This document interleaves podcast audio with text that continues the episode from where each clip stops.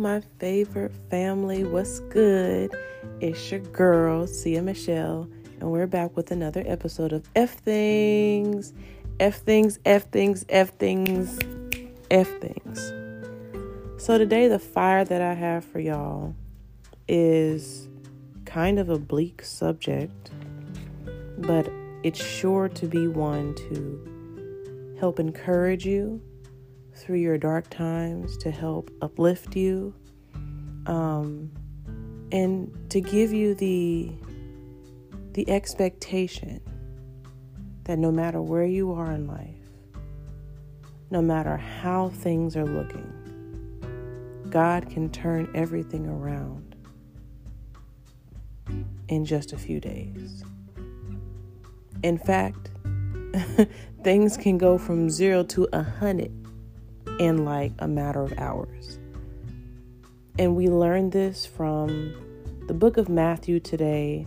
We're reading about Jesus and the crucifixion. We're in a couple of chapters. We'll be we'll be chapter hopping, um, like y'all do at Thanksgiving when y'all house hop to eat some good food. Well, we'll be all up in the Lord's Supper today. I couldn't resist, forgive me. So we'll be in Matthew 26 through pretty much the end of Matthew. Grab your Bibles. I got some good stuff for you.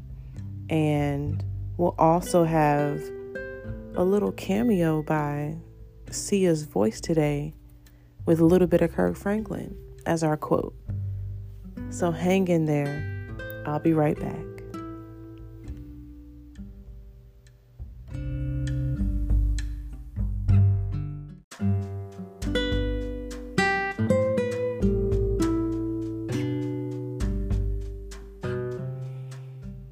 Right, favorite family. So, as you know, with most of my episodes, we are having a conversation with one another about my transparency, things that are going on in my life, maybe some stories from people around me,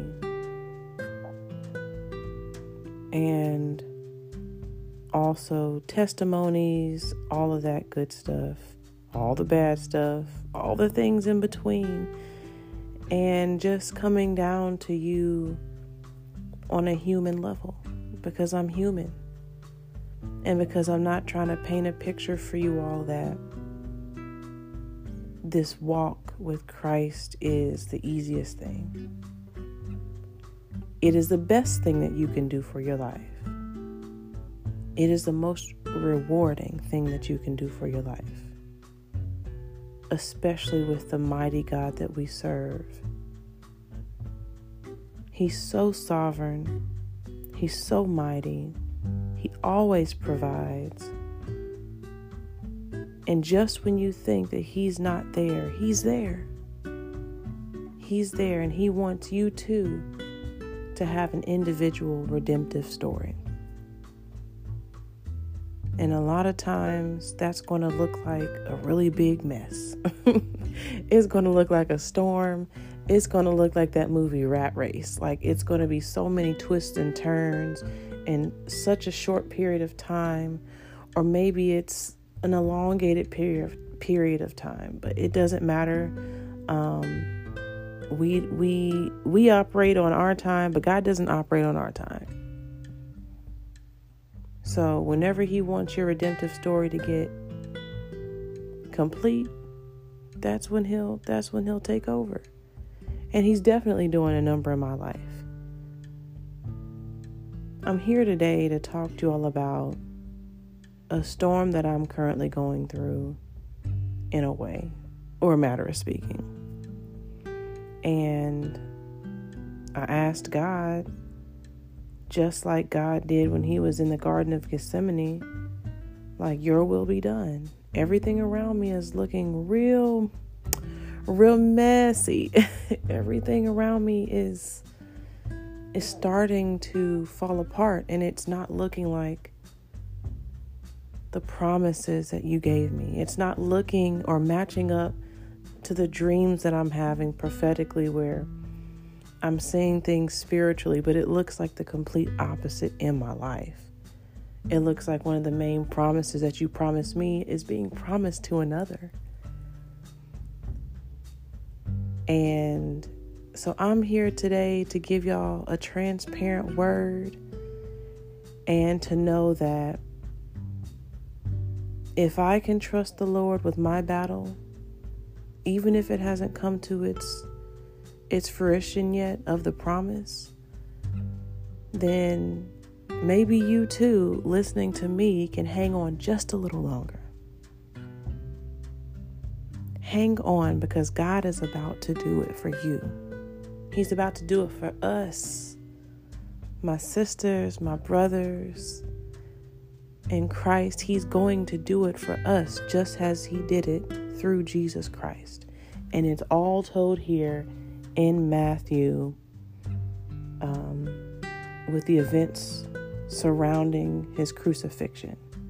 Because it starts with those events and things just go crazy. Um, just literally an overnight, an overnight overturning of all the events. And I'm sure his disciples were just like, We did all of this for this to happen? Yes. Yes, because that is how God planned for it to happen. So, before we jump into the word, I was also thinking of, as we usually do our quote, and I just heard in my, my brain that song by Kirk Franklin, Why Do You Cry? Yeah, Why Do You Cry? Is that the title? Is that the official title? Shame on me. I've sing this song all the time. Mama played this this album for every Saturday that we decided to, you know, that we had to clean up house. I should know this. What is wrong with me? It's on the Rebirth album by Kirk Franklin. One of I think his best, his best work, best pre- prophetic, just moving bodies of music. So shout out to to all the anointed voices for that album because that album will get you through some things, okay? and if you play it while you're cleaning, talk about an anointed household. okay.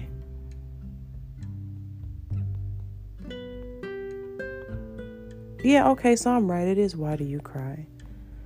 Um and me myself just going through it because my life's not perfect Um you know, I was having myself a moment because things are looking quite the opposite. And, you know, even after praying, I was praying just like the Lord was in the Garden of Gethsemane here in Matthew, um, towards the end of Matthew 26. I mean, not that hard. I wasn't crying blood or anything, but you know, you have those moments where you're just like, Lord, do you hear me? Lord, are you seeing what I'm going through? Lord, do I have to to watch everything crumble before me? Do I have to? You promised me A B C D E F G. And it's looking like it's really looking like J J K L M N O P. Q R S T U V W X Y Z. It's looking like everything but what you promised me. And it's all these other moving factors, and everything looks like it's crumbling apart. And for Jesus to keep his cool up until that point, like it just showed just oh what a friend we have in Jesus, like the, the humanity of Jesus, of what he represented, of what he portrayed. He represented us. Even though he was part of the Father, he still represented us in our worries and in our fears and our anxieties. Yet he was still perfect, but he understood. So, just thinking about thinking about what's up ahead.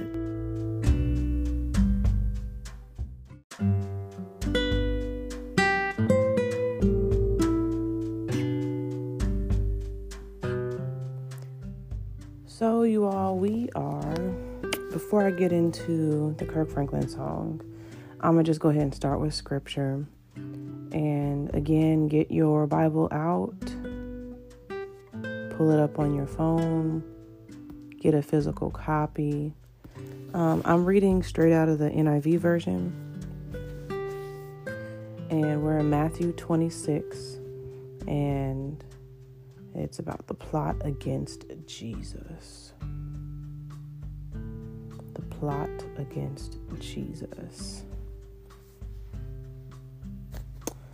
When Jesus had finished saying all these things, he said to his disciples, As you know, the Passover is two days away, and the Son of Man will be handed over to be crucified.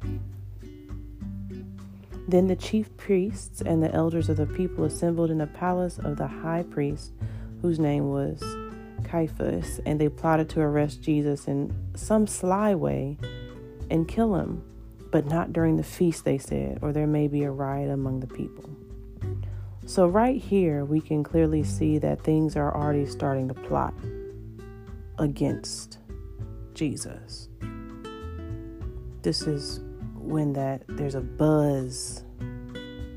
And sometimes when things are starting to crumble apart you you can sense it just like that. And so jesus already knows. Jesus is you know he he already knows what's about to happen. And so he's he's telling his disciples very calmly like the Son of Man will be handed over to be crucified. Like, this is what needs to be done. The disciples really aren't, you know, they're humans. They're like, oh, yeah, okay, great. But all the while, you know, the folks that are supposed to be riding for Jesus, these are the chief priests. Plotting to kill him, plotting to get rid of him. It'd be your very own people. Um, and I'm going to be, again, skipping around through these verses and pointing out what the Spirit's leading me to read about. But usually, before things go completely dark, there's a buzz going on around you, and you just know that you know for sure that what you are set out to do is going to be a really big, major, amazing thing to glorify the kingdom of God. But the process, who this process is not for the weak or for the faint of heart.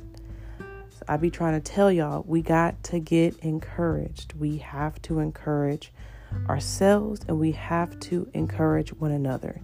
Even simply so it can become habit, so you can work that muscle, that encouragement muscle. Because this is this is what you have to look forward to as a believer we know the end result is victorious. But the storm surrounding it, everything can change in just a few days. Everything can change in just a night. And so we're going to get to that. I'm actually going to go ahead and skip down to the Lord's Supper. Um, so this is Matthew 26 17. And this is really what caught my attention. On the first day of the feast of unleavened bread, the disciples came to Jesus and asked, Where do you want us to make preparations for you to eat the Passover? He replied, Go into the city to a certain man and tell him, The teacher says, My appointed time is near. I am going to celebrate the Passover with my disciples at your house. So the disciples did as Jesus had directed them and prepared the Passover. When evening came, Jesus was reclining at the table with the twelve. And while they were eating, he said, I tell you the truth, one of you will betray me. They were very sad and begun to say to one another, Surely not I, Lord. Jesus replied, The one who has dipped his hand into the bowl with me will betray me. The Son of Man will go just as it is written about him. But woe to that man who betrays the Son of Man it would be better for him if he had not been born. Then Judas, the one who would betray him, said, Surely not I, Rabbi. Jesus answered, Yes, it is you. While they were eating, Jesus took bread, gave thanks, and broke it, and gave it to his disciples, saying, Take and eat, this is my body. Then he took the cup, gave thanks, and offered it to them, saying, Drink from it, all of you. This is my blood of the covenant, which is poured out for many for the forgiveness of sins. I tell you, I will not drink of this fruit of the vine from now on until the day when I drink it anew with you in my Father's kingdom. When they had sung a hymn, they went out to the Mount of Olives. And I'll stop there and kind of dissect some of that. So here they are at the Lord's Supper, chilling, celebrating. Oftentimes, in the midst of a storm, you still celebrate. You're still celebrating everything that the Lord has done, is doing, and going to do. That's like a simple prayer that I say to myself um, pretty much every day, just just giving thanks to the Lord. So yes, yes, praise confuses the enemy. Celebrating the things that the Lord is about to do and again, we, we paint this picture here with Jesus. He's cool, he's calm, he's collected as of now. And a lot of us, while you're in the storm, you're doing everything you're supposed to do according to how the Lord needs you to do it.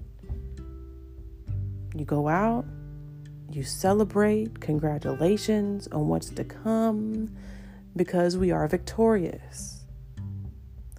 We are victors. We're not punking out to nothing. We're still going to celebrate Passover. We're still going to celebrate what we need to because the Lord has always been with us. So Jesus is reclining and he's kicking it with the boys, the disciples, the 12. And then he boldly says, Someone's about to betray me. And everybody's like, Oh my gosh, what? And he's being very direct. And again, the disciples aren't really taking heed. They're like, no, I never do that to you, Jesus. What?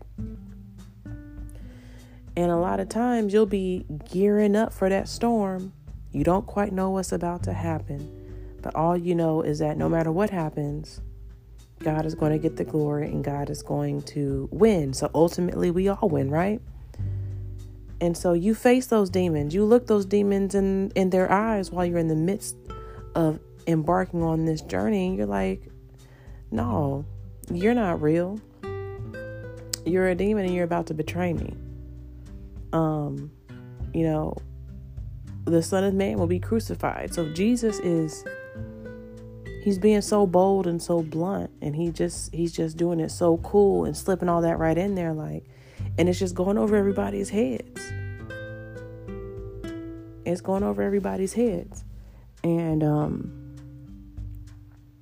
because they don't they don't quite get it yet because they need to see it and so that's what happens your family members around you um, your friends everybody is just kind of giving the best account that they can but they don't know what the lord has has set inside of you for you to do they don't know that you're about to go and walk through your own personal hell and be refined by fire and then come out resurrected they don't know this they may be a little creeped out that you're being so cryptic. Um, but you know what you and the Lord have talked about on what you need to do, what you got to go through. And so yeah, that's just kind of, kind of how I internalize this whole section when Jesus slips through there like he's he's telling them that this is about to happen. Um, he said, I'm a party with y'all. I'm gonna kick it with you. I'm gonna pour some out for my homies. and then I'm gonna be back. And they're all they're like, okay, okay, cool. They just have no idea that life is about to become totally different in a matter of hours. And then the story is about to completely flip its script in a matter of days. And so that's why this message is so important I'm here to help catch you if you are walking in that, if you're about to walk in that darkness. Because it's about to be dark for three days. It's about well, it's about to be dark for two days. Sorry. Oh Lord, I'm sorry. It's about to be dark for two days. But baby, when that resurrection happens, when that redemptive story is fulfilled, when prophecy is fulfilled, whew.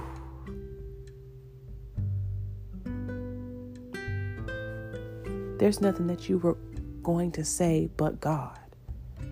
But I'm here to help walk you through these two days of darkness. So, verse 31 through 35 talks about Jesus predicting Peter's denial. And again, there's Jesus again slipping through there saying, uh, before I've risen, I'll go ahead of you into Galilee. It's verse 32. And Peter, being Peter, even if I fall away on account of you, I never will, Lord. And God is saying, I'll tell you the truth. Jesus answered, This very night, before the rooster crows, you'll disown me three times. And Peter's still talking. Peter's still kind of running his mouth and doing as Peter does, being superhuman, right?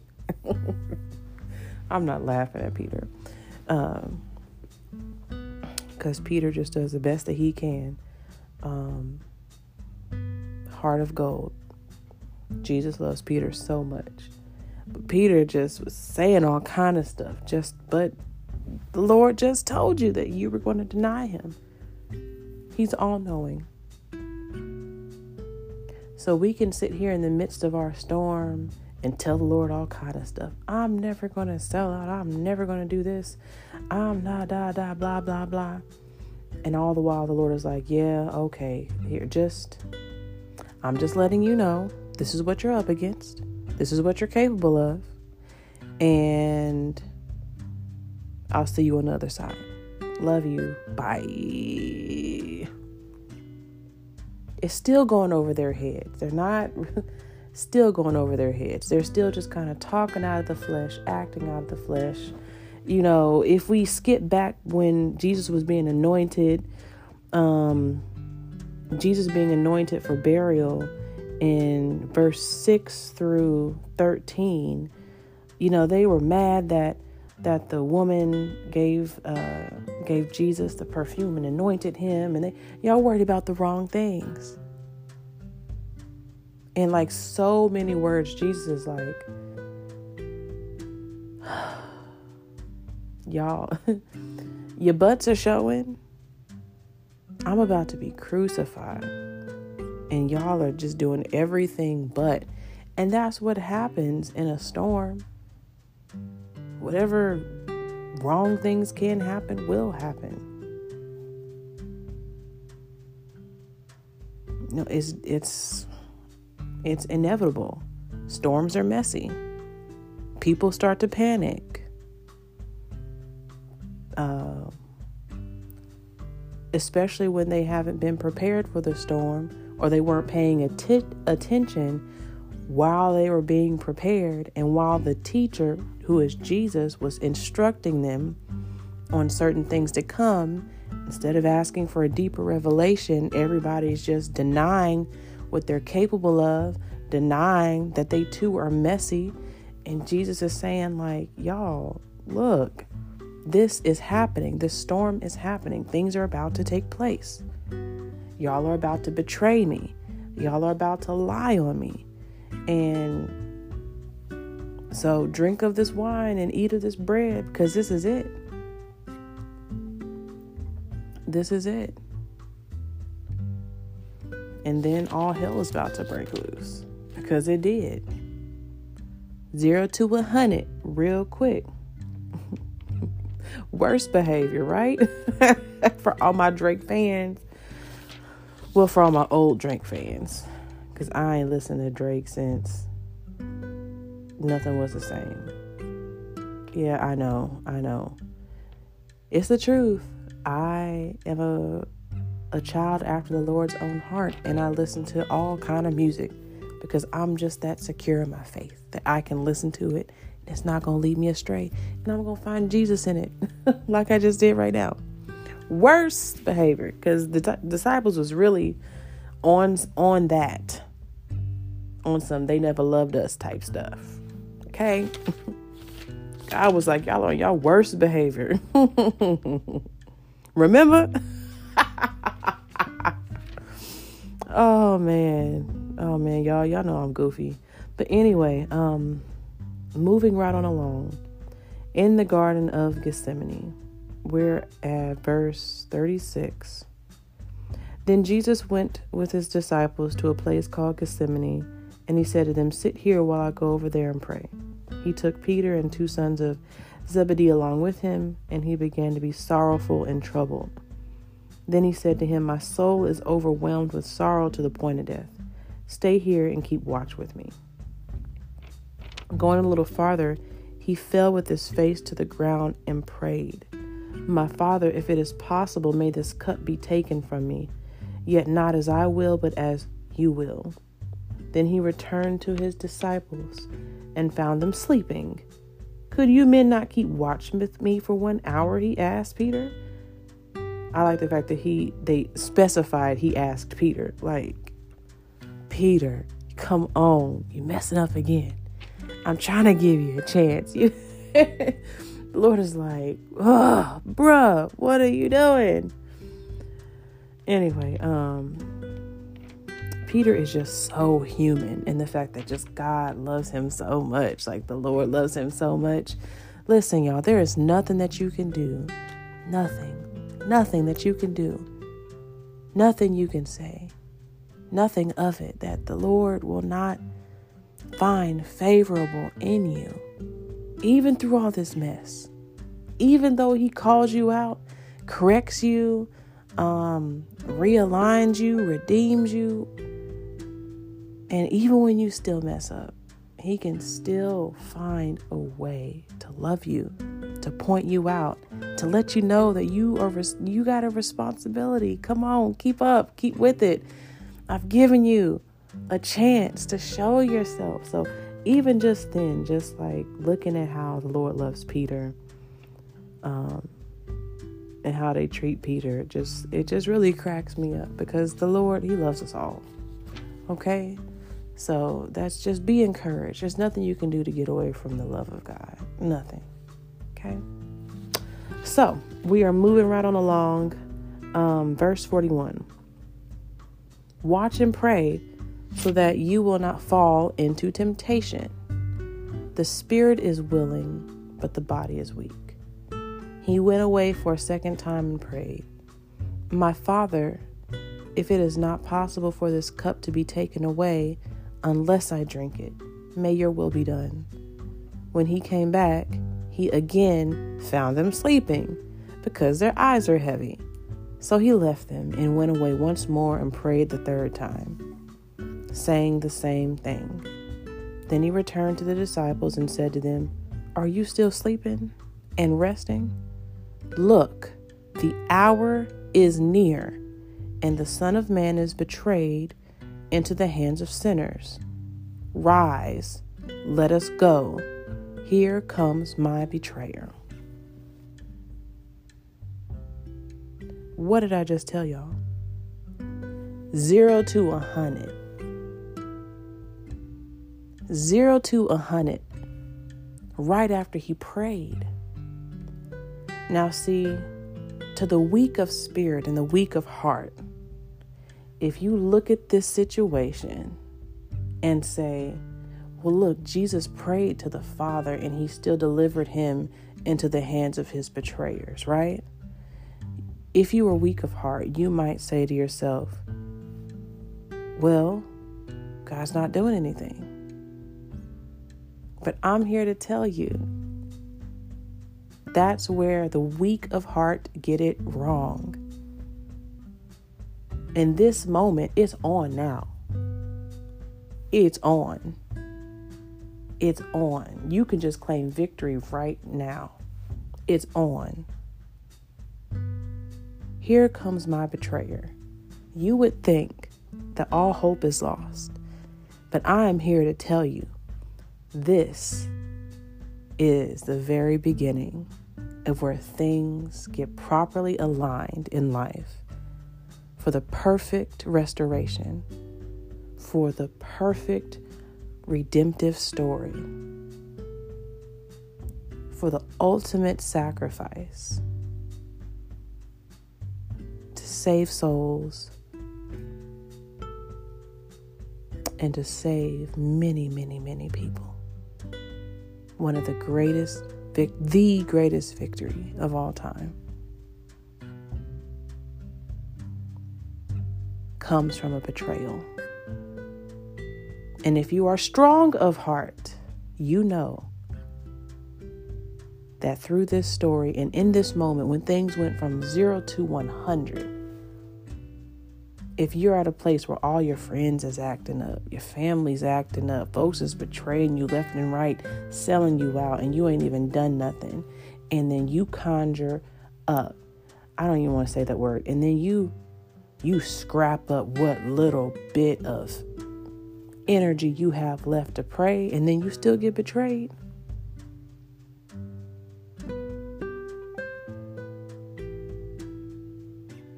And you're about to encounter some dark moments in your life. I need the real Slim Shady to stand up, to please stand up. I need all of my strong in heart warriors to please stand up Stand up, Wakanda forever. Hoop, hoop, hoop, hoop, hoop, hoop, hoop.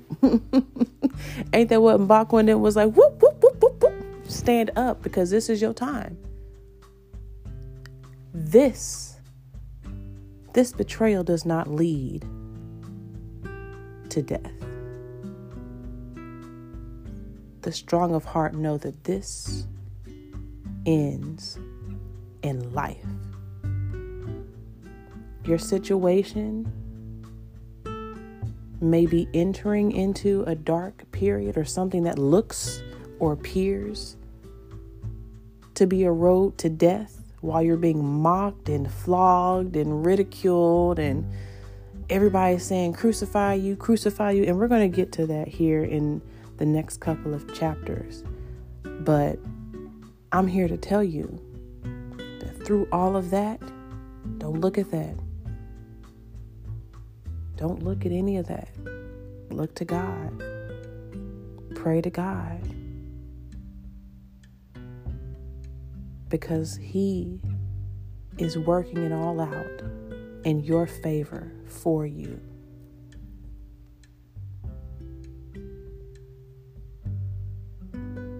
And just as everybody's life changed overnight, it's going to be the same for you.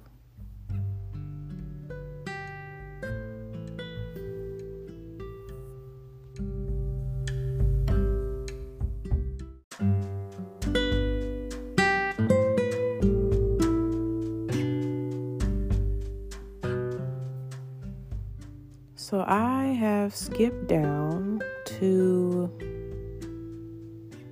I just had it, 59, verse 59. And I'm, you know, I just want to commend y'all for hanging in there with me today because it's a lot. We're pretty much going through um, just Jesus's walk to the cross. And it's um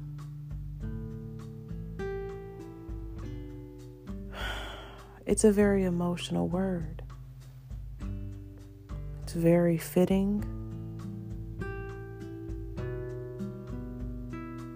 But it's it needs to be said because I know that the body of Christ we start to get anxious in November we start to get anxious in November because of the holiday spirits that are, you know, going on. And there's Thanksgiving, there's Christmas, there's New Year's, and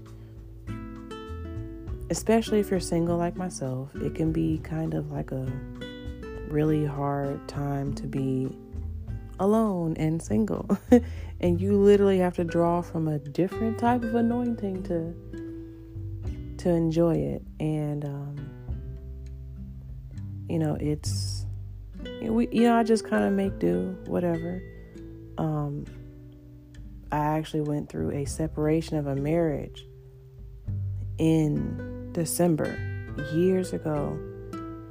And so sometimes, whenever this time comes around, I get, you know, a little sad that I went through that. It's kind of like an anniversary of unfortunate events. And as much as I move on from it and become more desensitized to it, um, the fact still kind of remains that, you know, someone had the audacity to break up with me like two days before Christmas. Oh, whatever.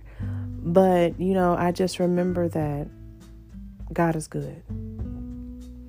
And that all the times that you thought that you weren't going to make it, you did. And you're you're breaking boundaries, you're you're breaking ground, you are trusting God for his redemptive story in your life. And you know that in all the places that you hurt, he is going to repay you back tenfold. You know, the prophets were not lying. That's why this redemptive story was so important.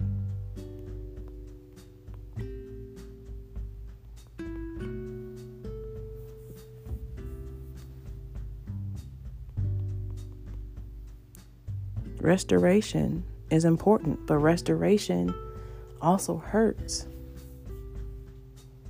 because you're being restored back to God's original design for your life. And so, what God is doing in this entirety of the crucifixion is restoring humanity back to its original design, which is to have eternal life through Him. And He did that through Christ for us. You know, because I'm raggedy. and because the people that fumbled me and fumbled that bag was raggedy too. It's not, it's, it's, it's bigger than us.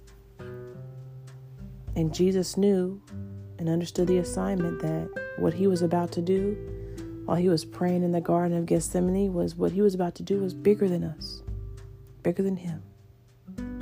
Well, it's all about him, but it, he did it for us because it's for everybody, for everything. The ultimate sacrifice.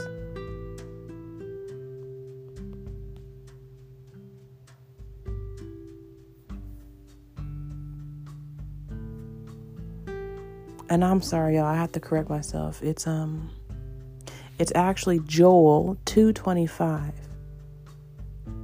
about restoration. The Lord promises to restore us. And I will restore to you the years that the locust has eaten, the cankerworm, and the caterpillar, and the, the palmerworm, my great army which I sent among you.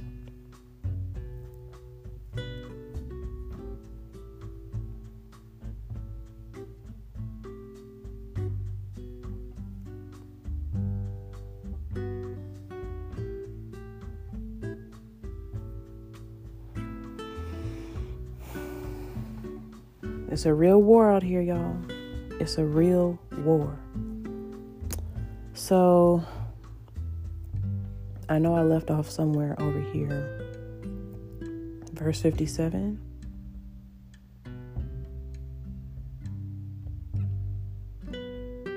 No, 59.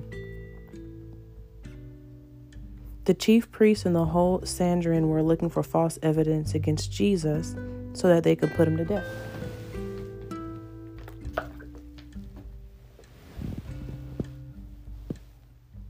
But they did not find any, though many false witnesses came forward. Finally, two came forward and declared, This fellow said, I'm able to destroy the temple of God and rebuild it in three days.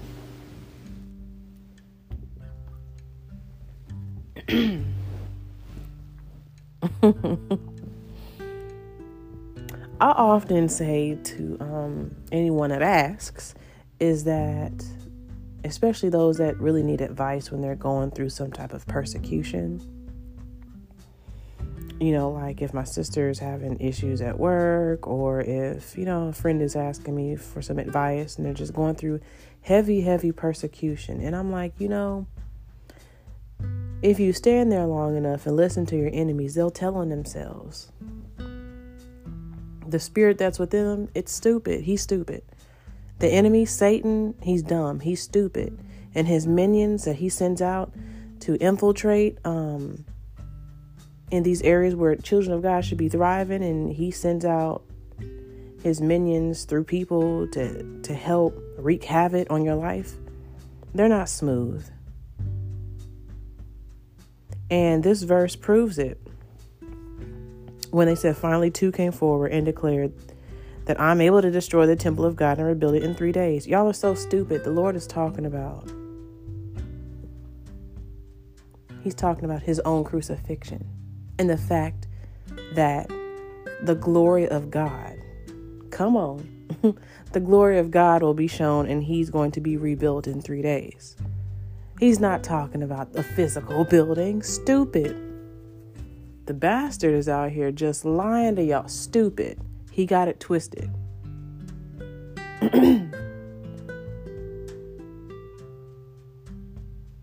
so, whenever people are going through really crazy things in life and people are just spitting out the side of their neck, just running their mouth about all kind of foolishness,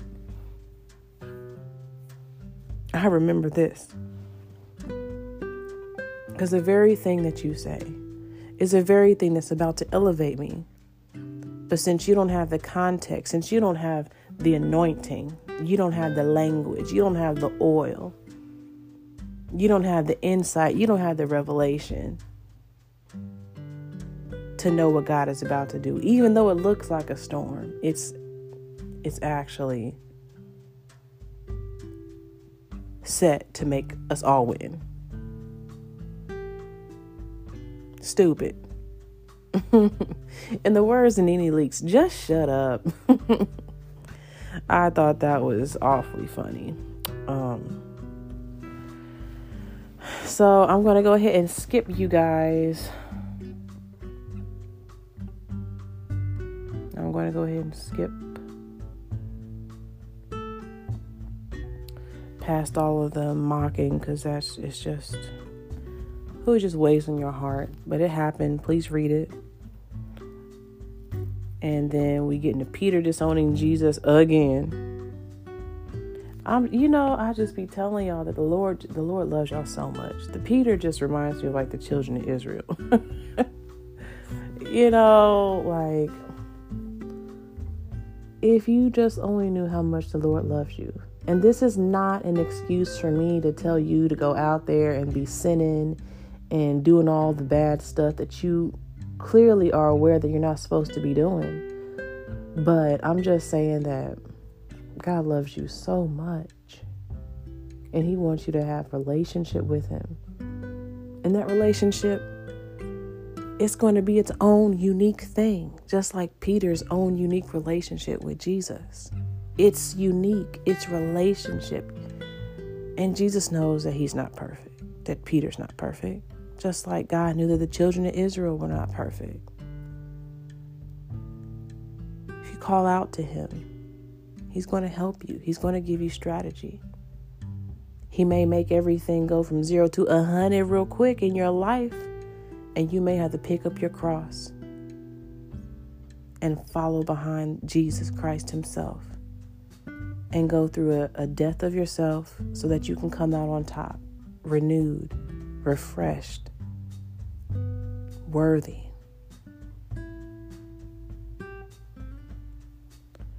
And then we enter chapter 27 where Judas hangs himself. And that's what happens for folks that pick pick fights with the Lord.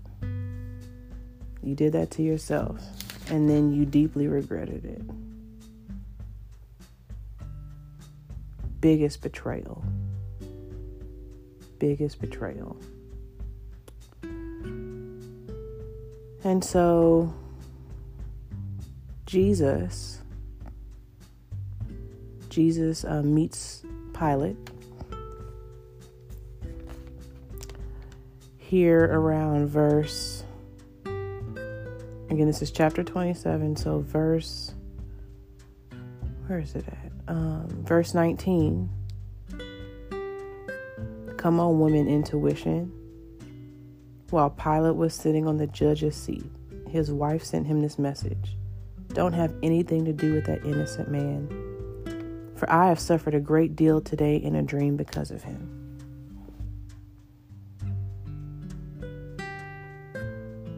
There's going to be prophecies and there's going to be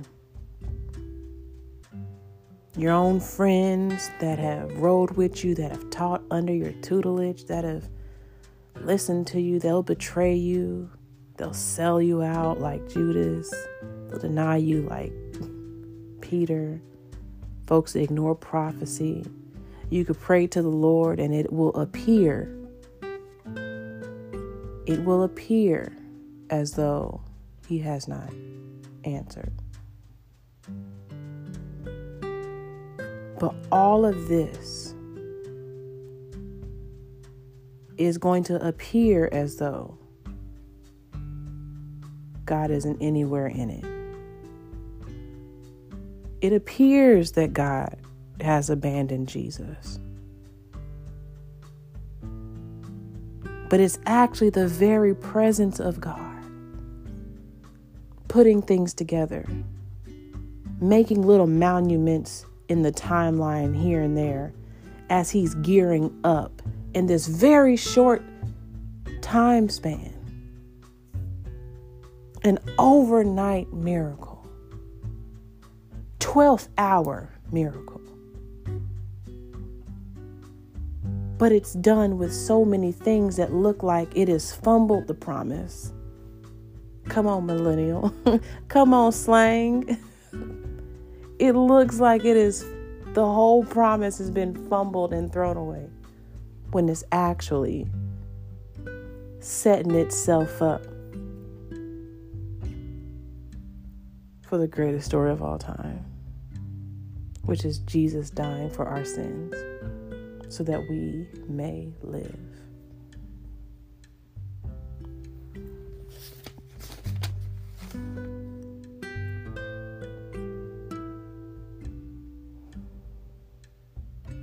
And so we get into the crucifixion. I am marching down the field down to the death of Jesus, verse 45.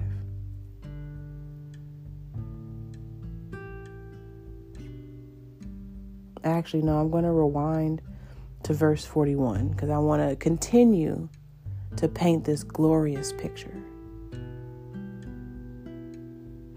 In the same way, the chief priests, the teachers of the law, and the elders mocked him. He saved others, they said, but he can't save himself. He's the king of Israel. Let him come down now from the cross and we will believe in him. He trusts in God. Let God rescue him now if he wants him. For he said, I am Son of God. In the same way, the robbers who were crucified with him also heaped insults on him. How you dying and you heaping insults. How are you dying to and you reaping insults to the day you die to the man next to you who is actually the Son of God? Sir. And the Lord still forgave you while he was up there.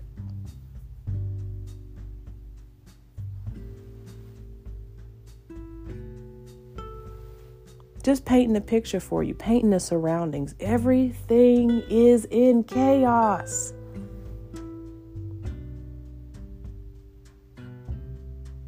Everything is in chaos, and then folks, till their dying breath, are mocking you too. This is a big,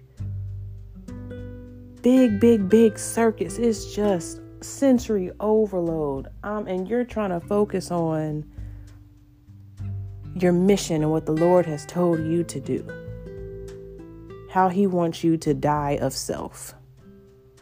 Again, you know, this is all spiritual talk. How He wants you to die to yourself, to your flesh. Your flesh is dying and when your flesh is dying, everything around you is just hurling insults at you and making you feel so unworthy. But I'm here to tell you, as it says in um, Matthew 26, 6, uh, Matthew 26, 66. What do you think? He is worthy of death. So, this whole episode today has been painting this picture to you of the walk to the crucifixion, where everything is night, everything is dark. This is what getting from glory to glory looks like. Jesus was just chilling with his homies at the table at the Last Supper, pouring wine, eating bread, celebrating the Passover, getting anointed with one of the most expensive oils by, you know, a woman who, you know, just wanted to do something nice for him, getting him prepared. When you're getting from glory to glory, a lot of times it's going to look like one messy funeral. it looks like death at a funeral. That's what it looks like. Families acting up. Everybody starts acting up accusations flying. It's messy to get to the cross, but it is necessary. And God has painted this elaborate picture almost like this heavenly circus just going on around Jesus Christ while he is getting to glory. But he is worthy to walk that path. You are worthy to walk in his footsteps.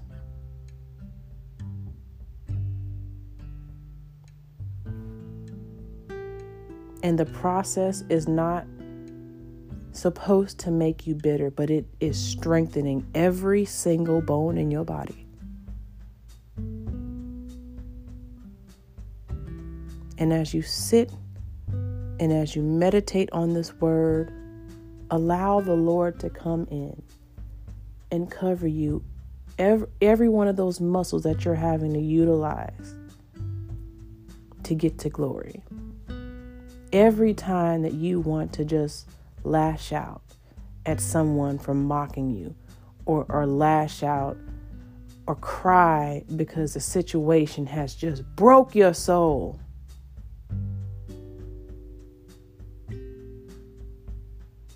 Because sometimes being a hero is causing you to lose your life to save someone else's, in a matter of speaking.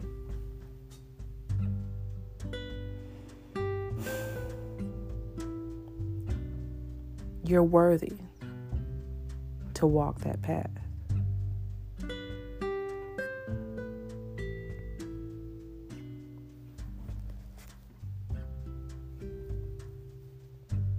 So we are at verse 45, the death of Jesus. From the sixth hour until the ninth hour, darkness came over all the land. About the ninth hour, Jesus cried out in a loud voice, Eli, Eli, Lama Sabachthani, which means, My God, my God, why have you forsaken me?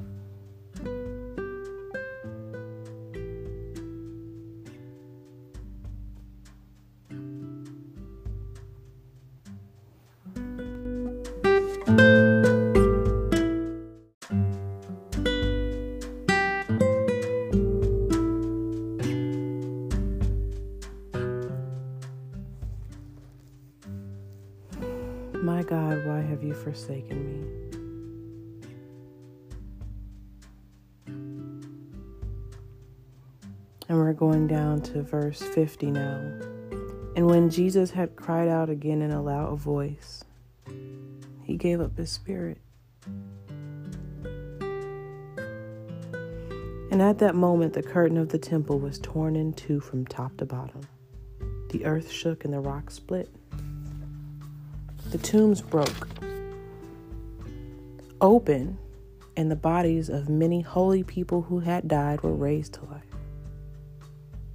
They came out of the tombs, and after Jesus' resurrection, they went into the holy city and appeared to many people.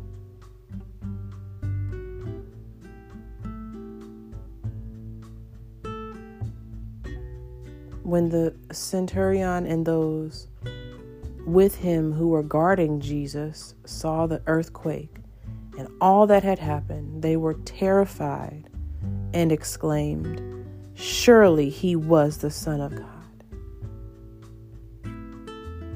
Or surely he was a Son of God.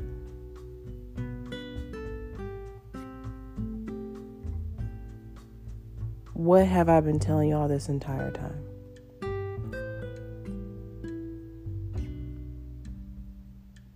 Zero to a hundred. Real quick.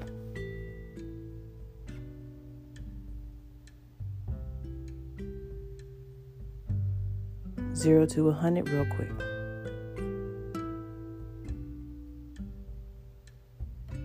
So, a couple of things here. First of all, let's go ahead and address the elephant in the room the moment that the Lord passed over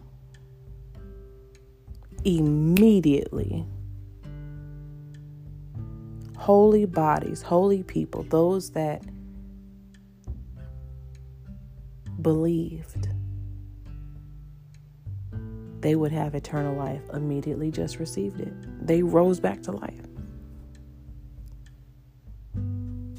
Now, I'm to have to get back to you because I really want to know what happened to them. Like, if they went back or if they passed, like if they died, like momentarily, like I need to go do my research, you know, because my ministry in my mind only goes so far, and I'm I'm gonna have to go do my research. I don't ever want to give y'all false anything, but it's still the the imagery of the fact that these people had died, and because Jesus died, he they immediately rose to life.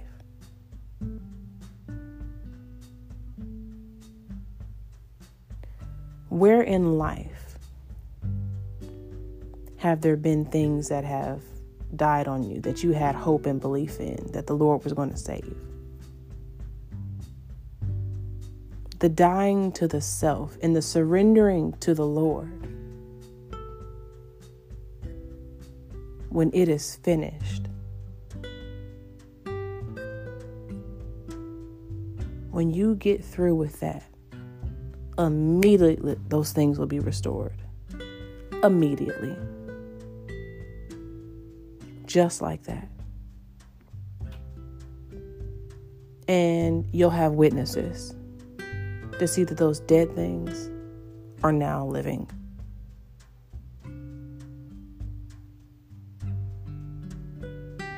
Just for some razzle dazzle.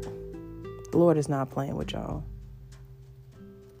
Second, I want to go back to um, when Jesus said, My God, my God, why have you forsaken me? in verse 46. When Jesus cried out in the ninth hour. And it's just like that, reminiscent of that cry from the garden. You know? It's going to appear in your darkest hour. They're specific in the ninth hour.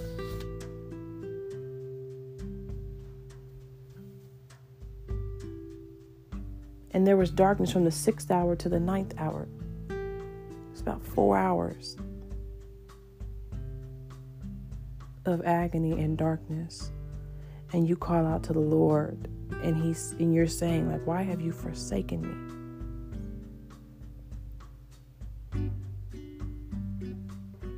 the humanity that Jesus shows.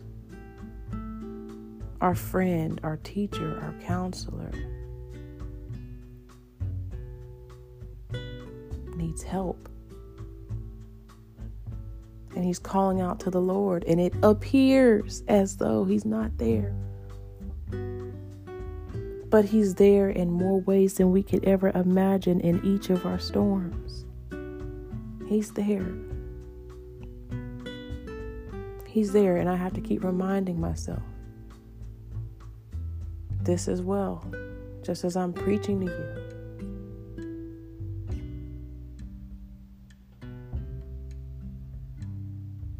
The death of Jesus does not mean that God is not present. The death of who you need to die to so that you can be who you need to become after all of this, after the mocking and the mockery, after your friends and family has deserted you and treated you bad and wrong, after you, this is the second time that the Lord is calling out to God, saying, is this your like is this your will? Why have you forsaken me?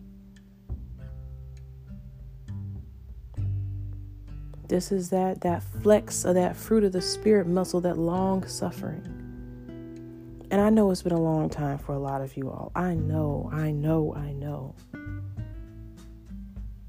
And you're tired of fighting, you're tired of warring, um, you're tired I don't care how old you are, young, old. I don't care what you look like, what color you are. I don't care what size pants you wear. I don't care. The thing is, we all understand pain. And pain pain hurts just like it does to the next person. As we all suffer at some point in time with something. And I'm here to tell you that no matter what you're going through, God loves you.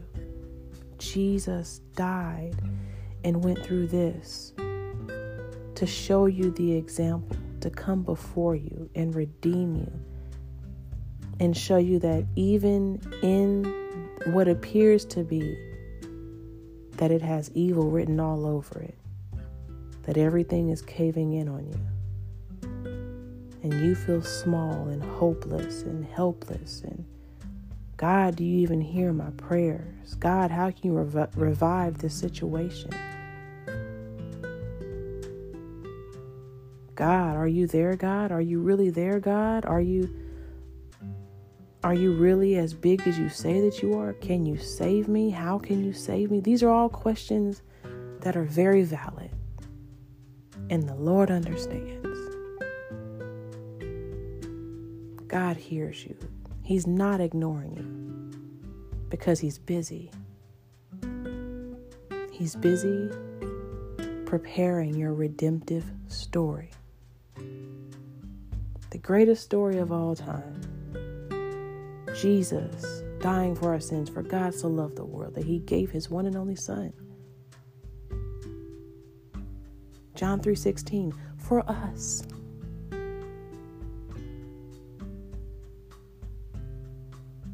For our eternal life, so that we could dwell with him in the house of the Lord forever and ever and ever. Amen.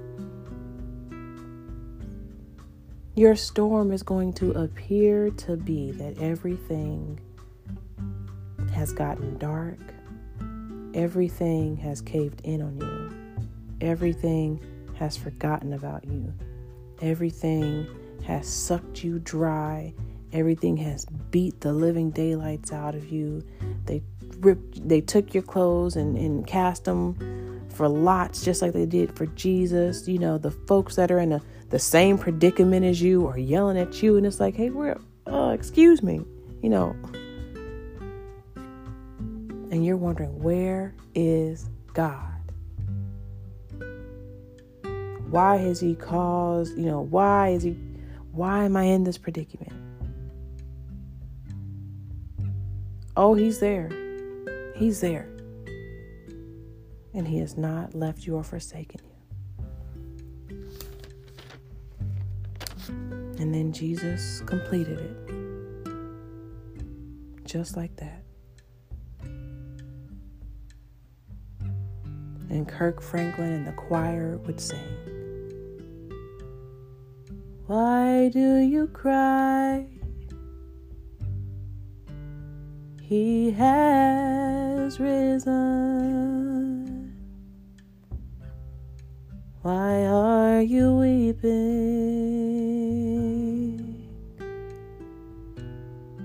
He's not dead. He paved it all on that lonely highway.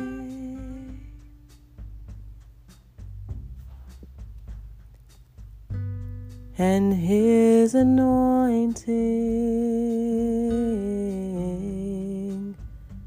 I can feel.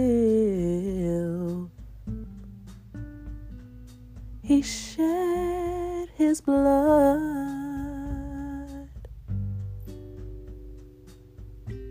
for my transgressions, and by his stripes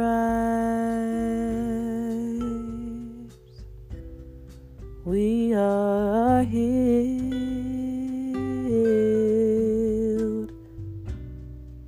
Why do you cry?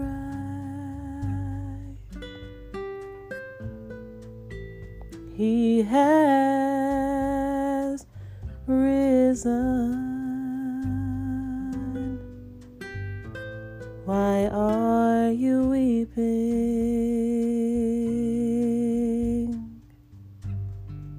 He's not dead.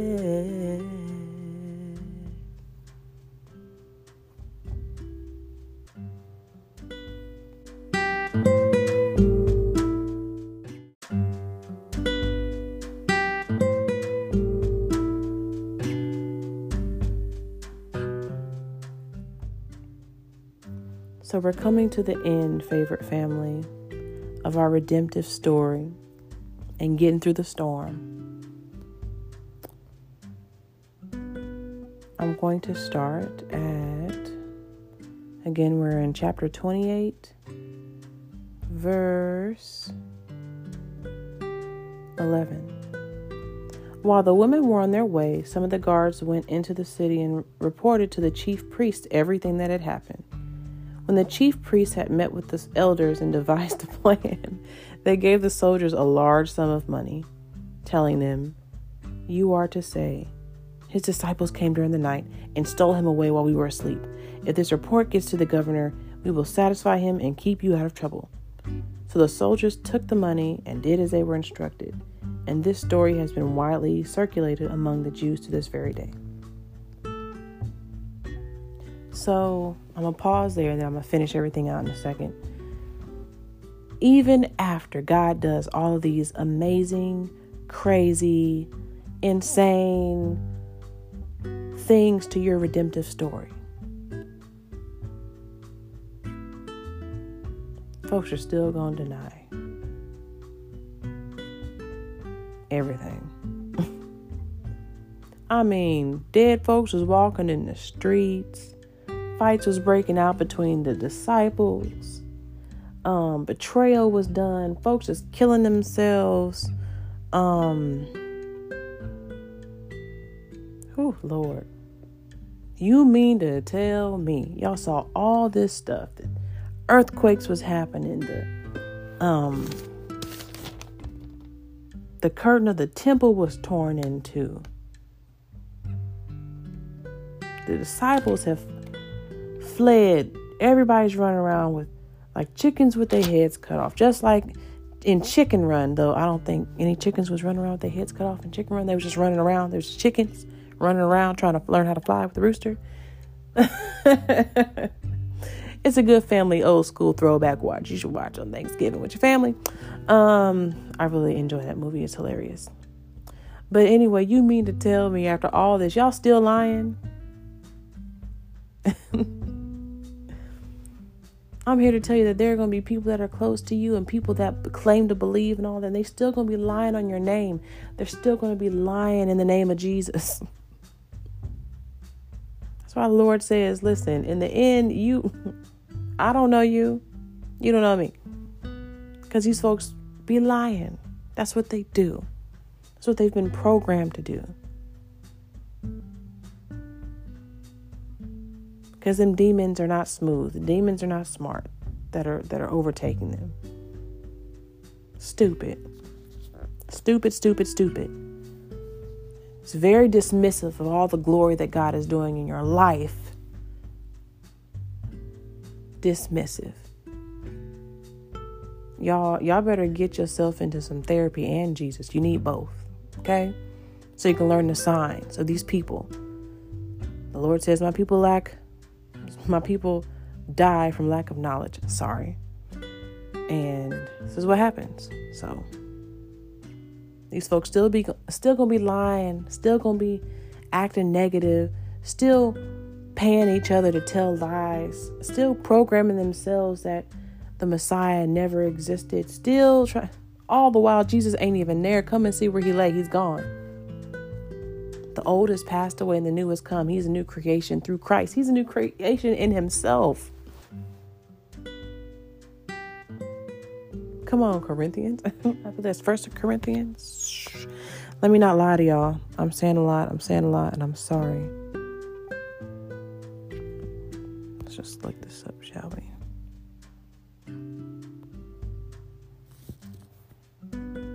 Mm, see, look at me. Second Corinthians 5 17. I think I use this verse in like every F Things episode. I'm pretty sure.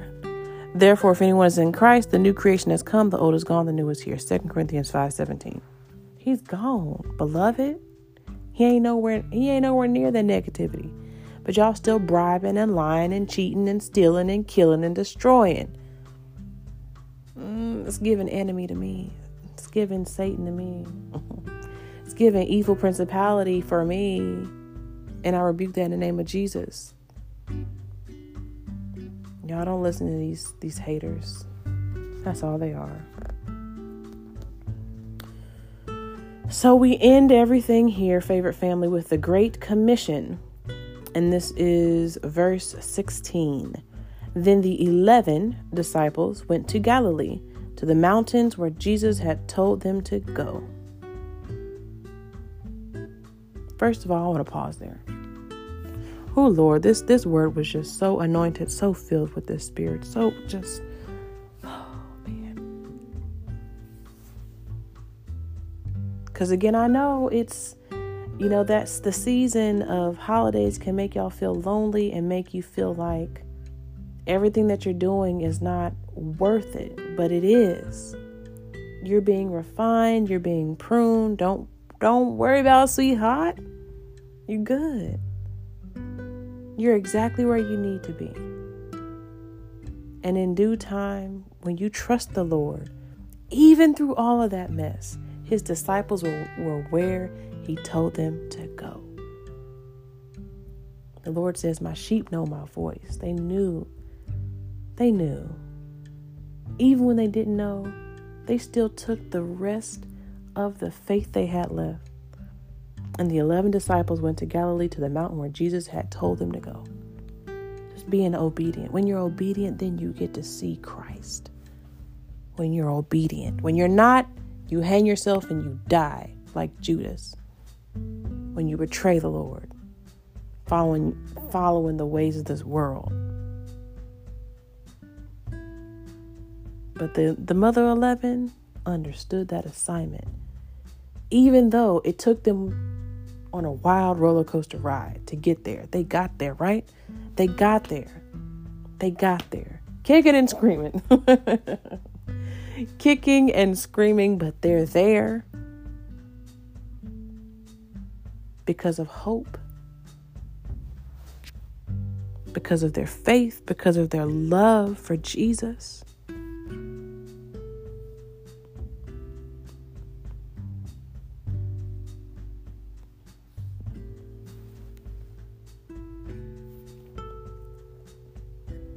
Faith, hope, and love.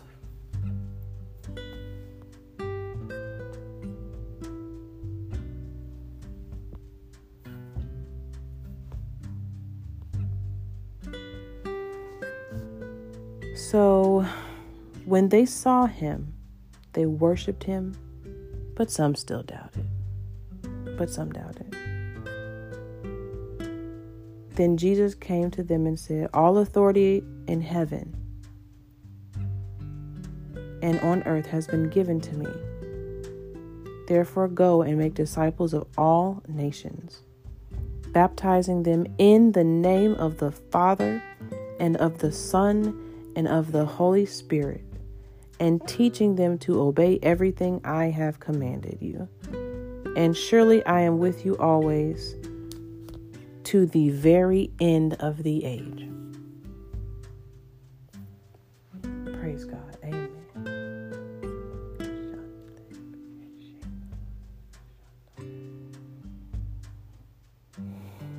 Ooh, cover this word with your blood, Holy Spirit. Cover this word with the blood of Jesus. Amen. So, as I'm closing everything out and giving you all my salutations and my thanks and my love and my prayers going out to you all to continue to to continue to trust in the process It's okay to have some doubt because everything is looking crazy. Everything's looking dark. Everything got real, real, real fast, right? And it almost appears as though you've lost your life overnight, just like that. To a certain extent, parts of you needed to leave. Your spirit, those soul ties, those bad bad business ideas, the immaturity, whatever it was that had to go, the lust, the certain recreational things that you've been abusing, um, the counterfeit situations that we rebuke in the mighty name of Jesus because we ain't playing with no demon, no principality, no Jezebel spirit, no spirit of Baal. We rebuke all of them in the mighty name of Jesus. We bind them and we send them to the deepest, darkest pits of hell where they shall burn in eternal flames forever and ever. Amen. Everything around you is going to look a hot mess. It's going to appear as though you have been just, oh, Jesus. It's going to appear as though you have lost everything. But I'm here to tell you if you look at that storm a different way, you gained everything and then some.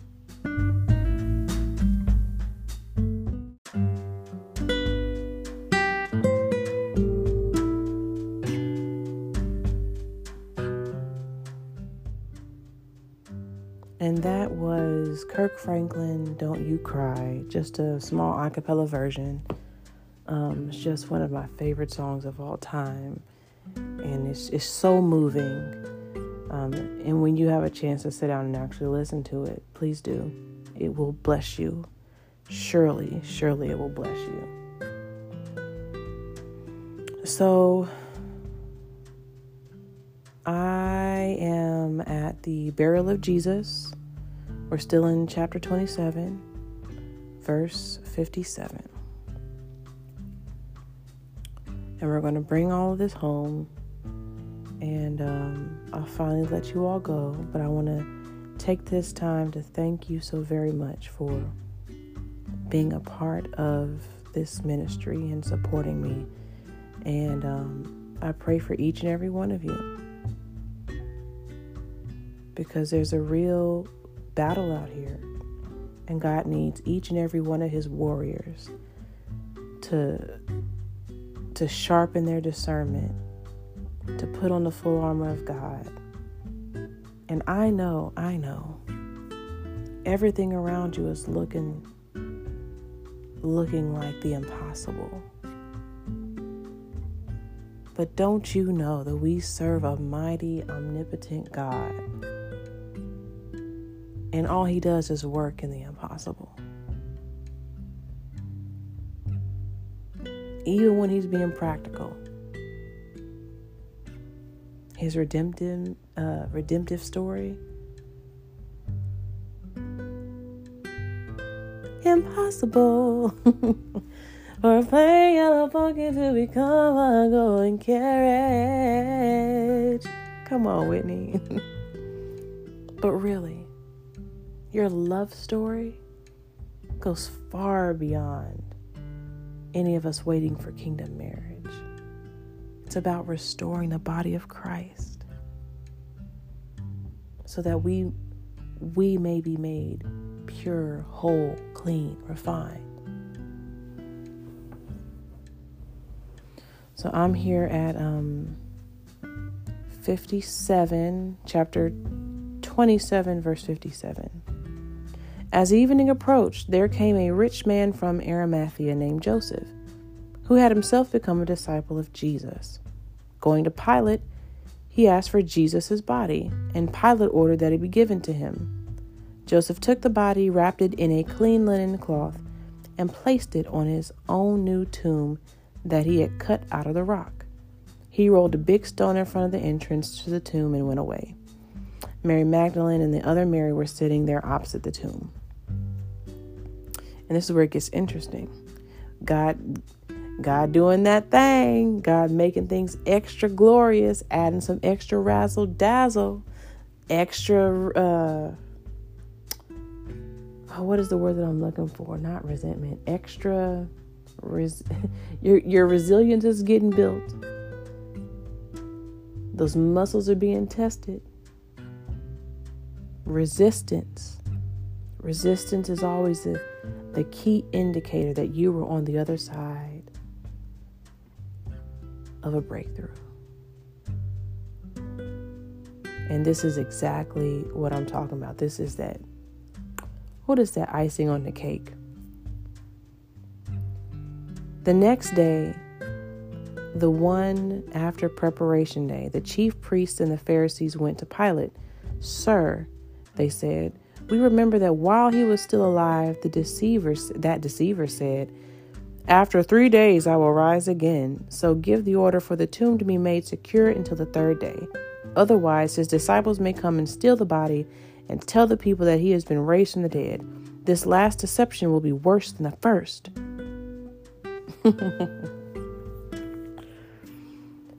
This last deception will be worse than the first. I'm telling y'all, the demon ain't smooth with nothing because out of his mouth still comes the glory of God. Hallelujah. See, demons know it better than you do. They just twist it so that it appears that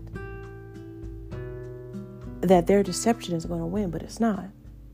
In fact, they are confessing with their mouth the glory of God that is happening, but they're trying to twist it to make it seem, and they're using it out of context and using it for evil. But do you know that you're glorifying God with those words? Because that is prophecy, that's prophetic. Because guess what? It already happened. they're too late too late. I tell you, they are too late. Because watch this. 65. Take a guard, Pilate answered. Go make the tomb as secure as you know how. So they went and made the tomb secure by putting a seal on the stone and posting the guard. So, so you mean to tell me that the tomb wasn't enough? They put us in the and rolling the stone back wasn't enough. No, no, no, no, no. You got to put a seal on the stone that's guarding the tomb for a man that's already dead.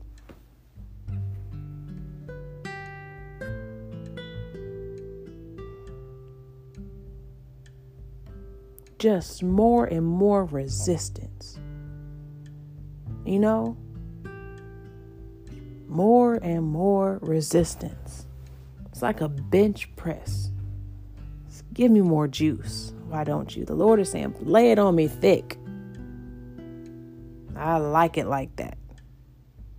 Lay it on me thick because I'm about to push this mug. I'm about to push this breakthrough through. I'm about to push your blessing through. And it ain't nothing to a G. It ain't nothing but a G thing, baby. It ain't no sweat off, but no sweat on my brow.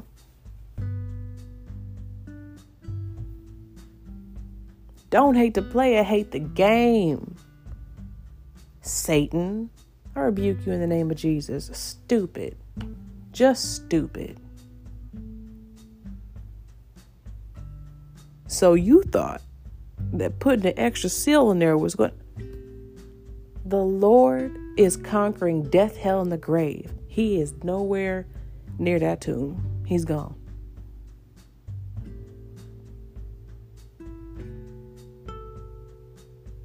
So, in your life, it's going to look like that seal over that rock while you're already in the tomb and you think you've been left to die. You think you did all this sacrifice, you've been obedient, and this is where it got you. Yeah, it's exactly where you need to be at the perfect time. What did Jesus say all the way back here? Um Oh, we're going back some pages. The uh, the appointed time. The appointed time. It's back through 26 and 27. But when it's the appointed time, God's glory will be shown. And Jesus was exactly where he needed to be. And he prayed through the entire thing. And he conquered death, hell, and the grave. And now let's read about this resurrection in chapter 28, and then I'm going to let you beautiful people go. So, 28, the resurrection. After the Sabbath at dawn on the first day of the week, Mary Magdalene and the other Mary went to look at the tomb there was a violent earthquake. For an angel of the Lord came down from heaven and, going to the tomb, rolled back the stone and sat on it. His appearance was like lightning, and his clothes were white as snow. The guards were so afraid of him that they shook and became like dead men. The angel said to the woman, Do not be afraid, for I know that you are looking for Jesus who was crucified. He's not here, he's risen. Just as he said, Come and see the place where he lay. Then go quickly and tell his disciples, He has risen from the dead and is going ahead of you into Galilee. There you will see him. Now I have told you. Glory be to God. Glory be to God. Glory be to God. Glory be to God. The resurrection. It's a process. There was a crucifixion, and now there's a resurrection. Even up to the last moment of the resurrection picture, there's an earthquake. There's an earthquake before the angel of the Lord comes and sits down on top of the tomb to wait, to wait this angel of the Lord assumed position and he's waiting to tell you the good news. After a shaking, after another shaking. So your situation is going to look just like this when you're on the other side of one of your greatest breakthroughs. That has went from 0 to a 100 real quick in just a matter of a couple of days. Overnight everything can fall apart but it's really falling into place. And the Lord can restore anything in His appointed time for your life.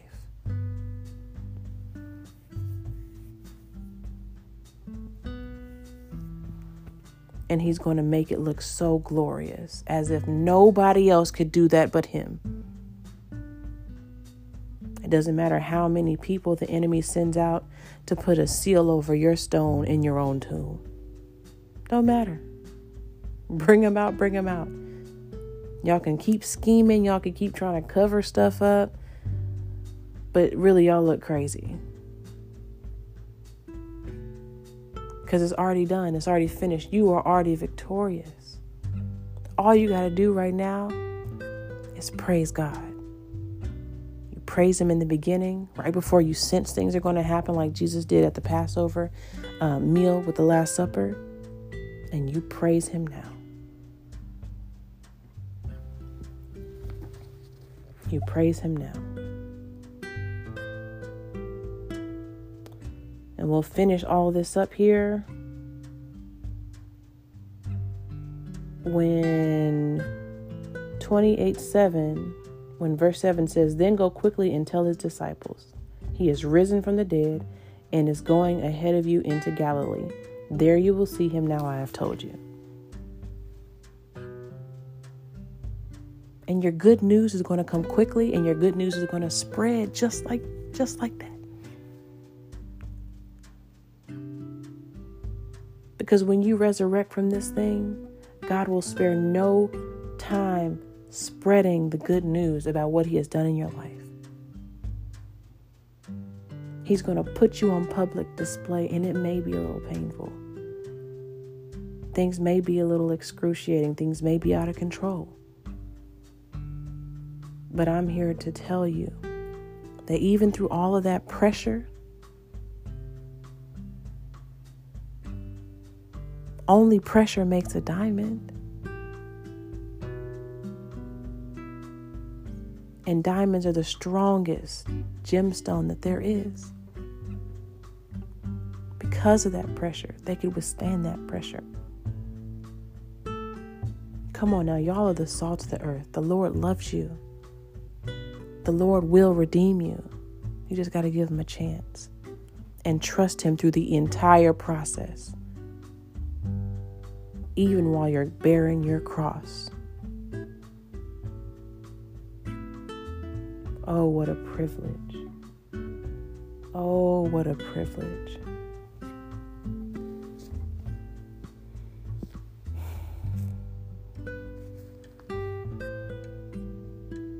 When you skip down to verse 10, um, no, I'm sorry. When you, we're just going to go ahead and go to verse 8 and go and finish. So the women hurried away from the tomb, afraid, yet filled with joy, and ran to tell his disciples. Suddenly Jesus met them. Greetings, he said. They came to him, clasped his feet, and worshiped him. Then Jesus said to them, Do not be afraid. Go and tell my brothers, and go to Galilee, where they will see me. Because you're going to see the glory of the Lord. You hear me? you feel me? You're going to see the glory of the Lord. When all this is said and done, when it's all over. Don't be afraid, he said. Don't be afraid.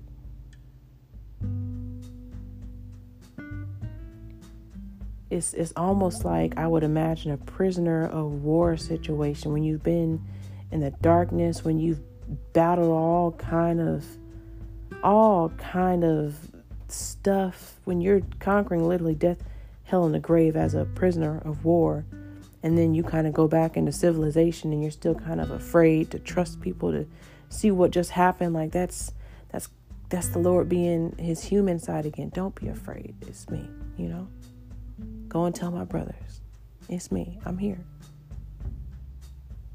don't be afraid i know y'all just went through a very traumatic situation and it's hard to believe anything that i'm saying Y'all just went through some dark nights and lived to tell the story. And y'all just seen something crazy, impossible happen. Don't be afraid. I'm here to tell you, to tell your storm, to tell yourself, to tell your inner witness. Don't be afraid. It's all right. He has risen. He has risen indeed. Your situation has risen. Your situation has risen indeed.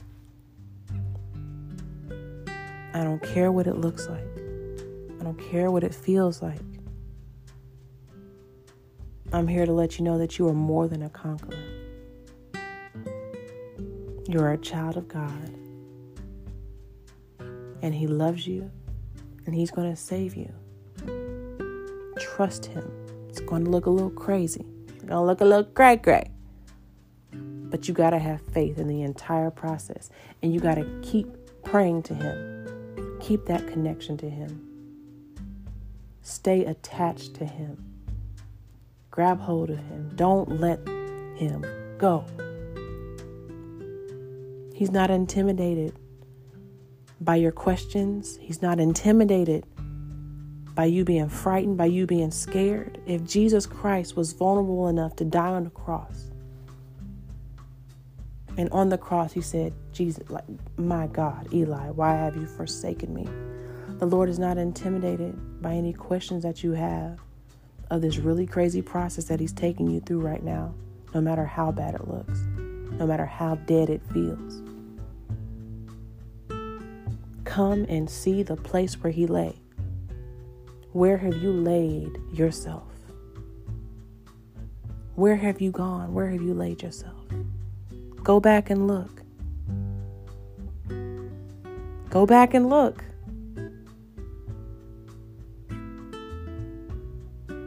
Don't be afraid. Don't be afraid. Go and tell my brothers to go to Galilee where they will see me.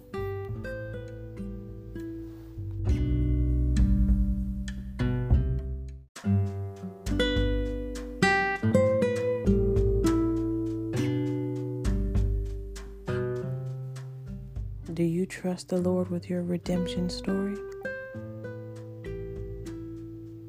Would sure hope so. Because it will be the only thing that you will get to cling on to, just like when Mary, um, Mary Magdalene and the other Mary clinged at Jesus' feet when he came out of the tomb. Well, he didn't walk out the tomb, but he was, you know, showed himself after they saw the empty tomb.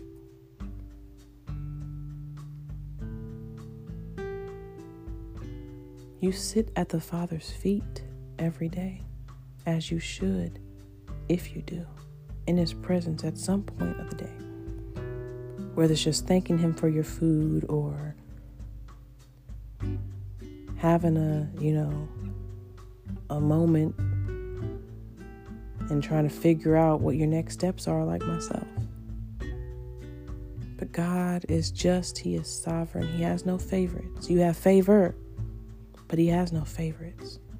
Everybody's been given an equal chance to live freely and to choose. It's our jobs to go out, even in the midst of the mess, to help fight against that doubt because we know where our Redeemer lives. We know that He's on the inside of us. We know that we rebuke fear and, and anxiety. And we don't we don't have to battle with those so that we can go reach those that are doubting. We can reach those that are unsure. we could show them our stripes and where they have healed and where they have not completely healed.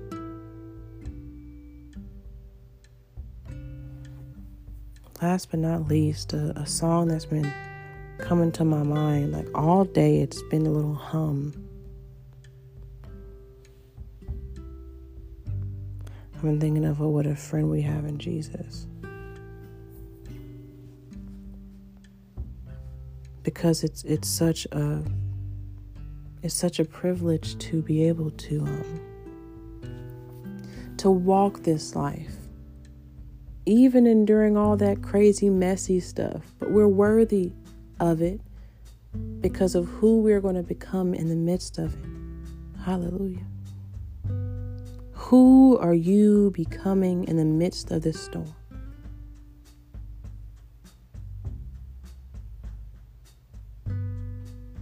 because you're dying to somebody old and you're living anew and you're becoming something new, something beautiful.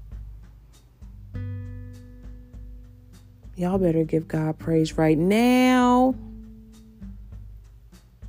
Oh, what a friend we have in Jesus. He came here to have relationship with us. And y'all know if you keep on reading in different in um the different accounts that he stayed like 40 days afterwards just to hang out with us.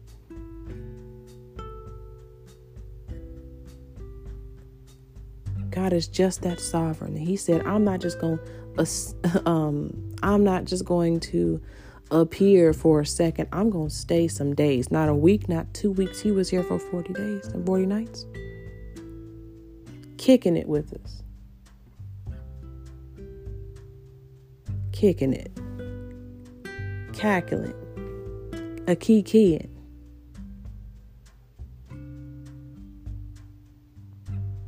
talking about the story, the story, the greatest story, the greatest showman. Come on, somebody. To be our friend, to walk with us, to know us, to love us, to understand us. Which is why he cried out so many times during his oppression. His blood, his innocence shed for all of us. His humanity, so that God can understand just how complex we are. But at the end of the day, He still redeemed us, He still restored us, He still loves us. After the greatest sacrifice ever. Simply because He's our friend.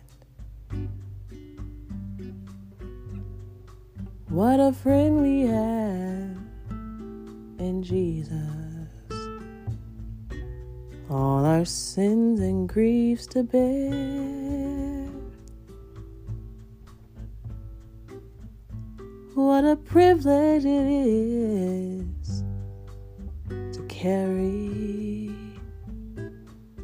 everything to God in prayer. Oh, what needless pain we bear. I know I kind of got some of the, the lyrics mixed up, but you get the gist. He's so sweet that he put us through all of that so that we can come out refined. So we'll learn to take it to Jesus. So we'll learn how worthy it is to walk behind the slain lamb, how how much of a privilege it is to carry everything to God in prayer. And lastly, in the the famous words of Yolanda Adams no matter what you're going through, remember God is using you. The battle is not yours, it's the Lord's. Everything may be coming apart.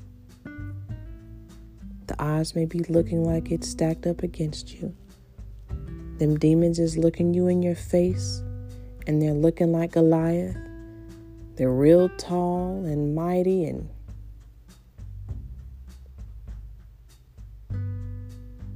but you've been given authority through Christ Jesus.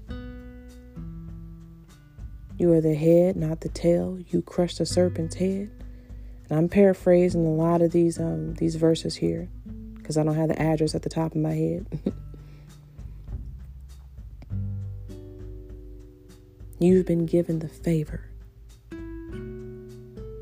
You are well equipped for a time such as this.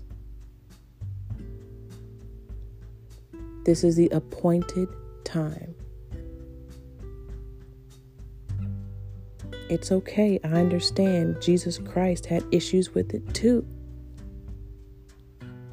At the time of manifestation, it was it was it was heavy and what you carry is heavy. That's understandable. And not everybody's going to understand. But I understand because I'm going through it too. And most importantly, the Lord understands because He went through it and conquered death, hell, and the grave just for you. So you don't have to be anxious for nothing. Instead, pray about everything.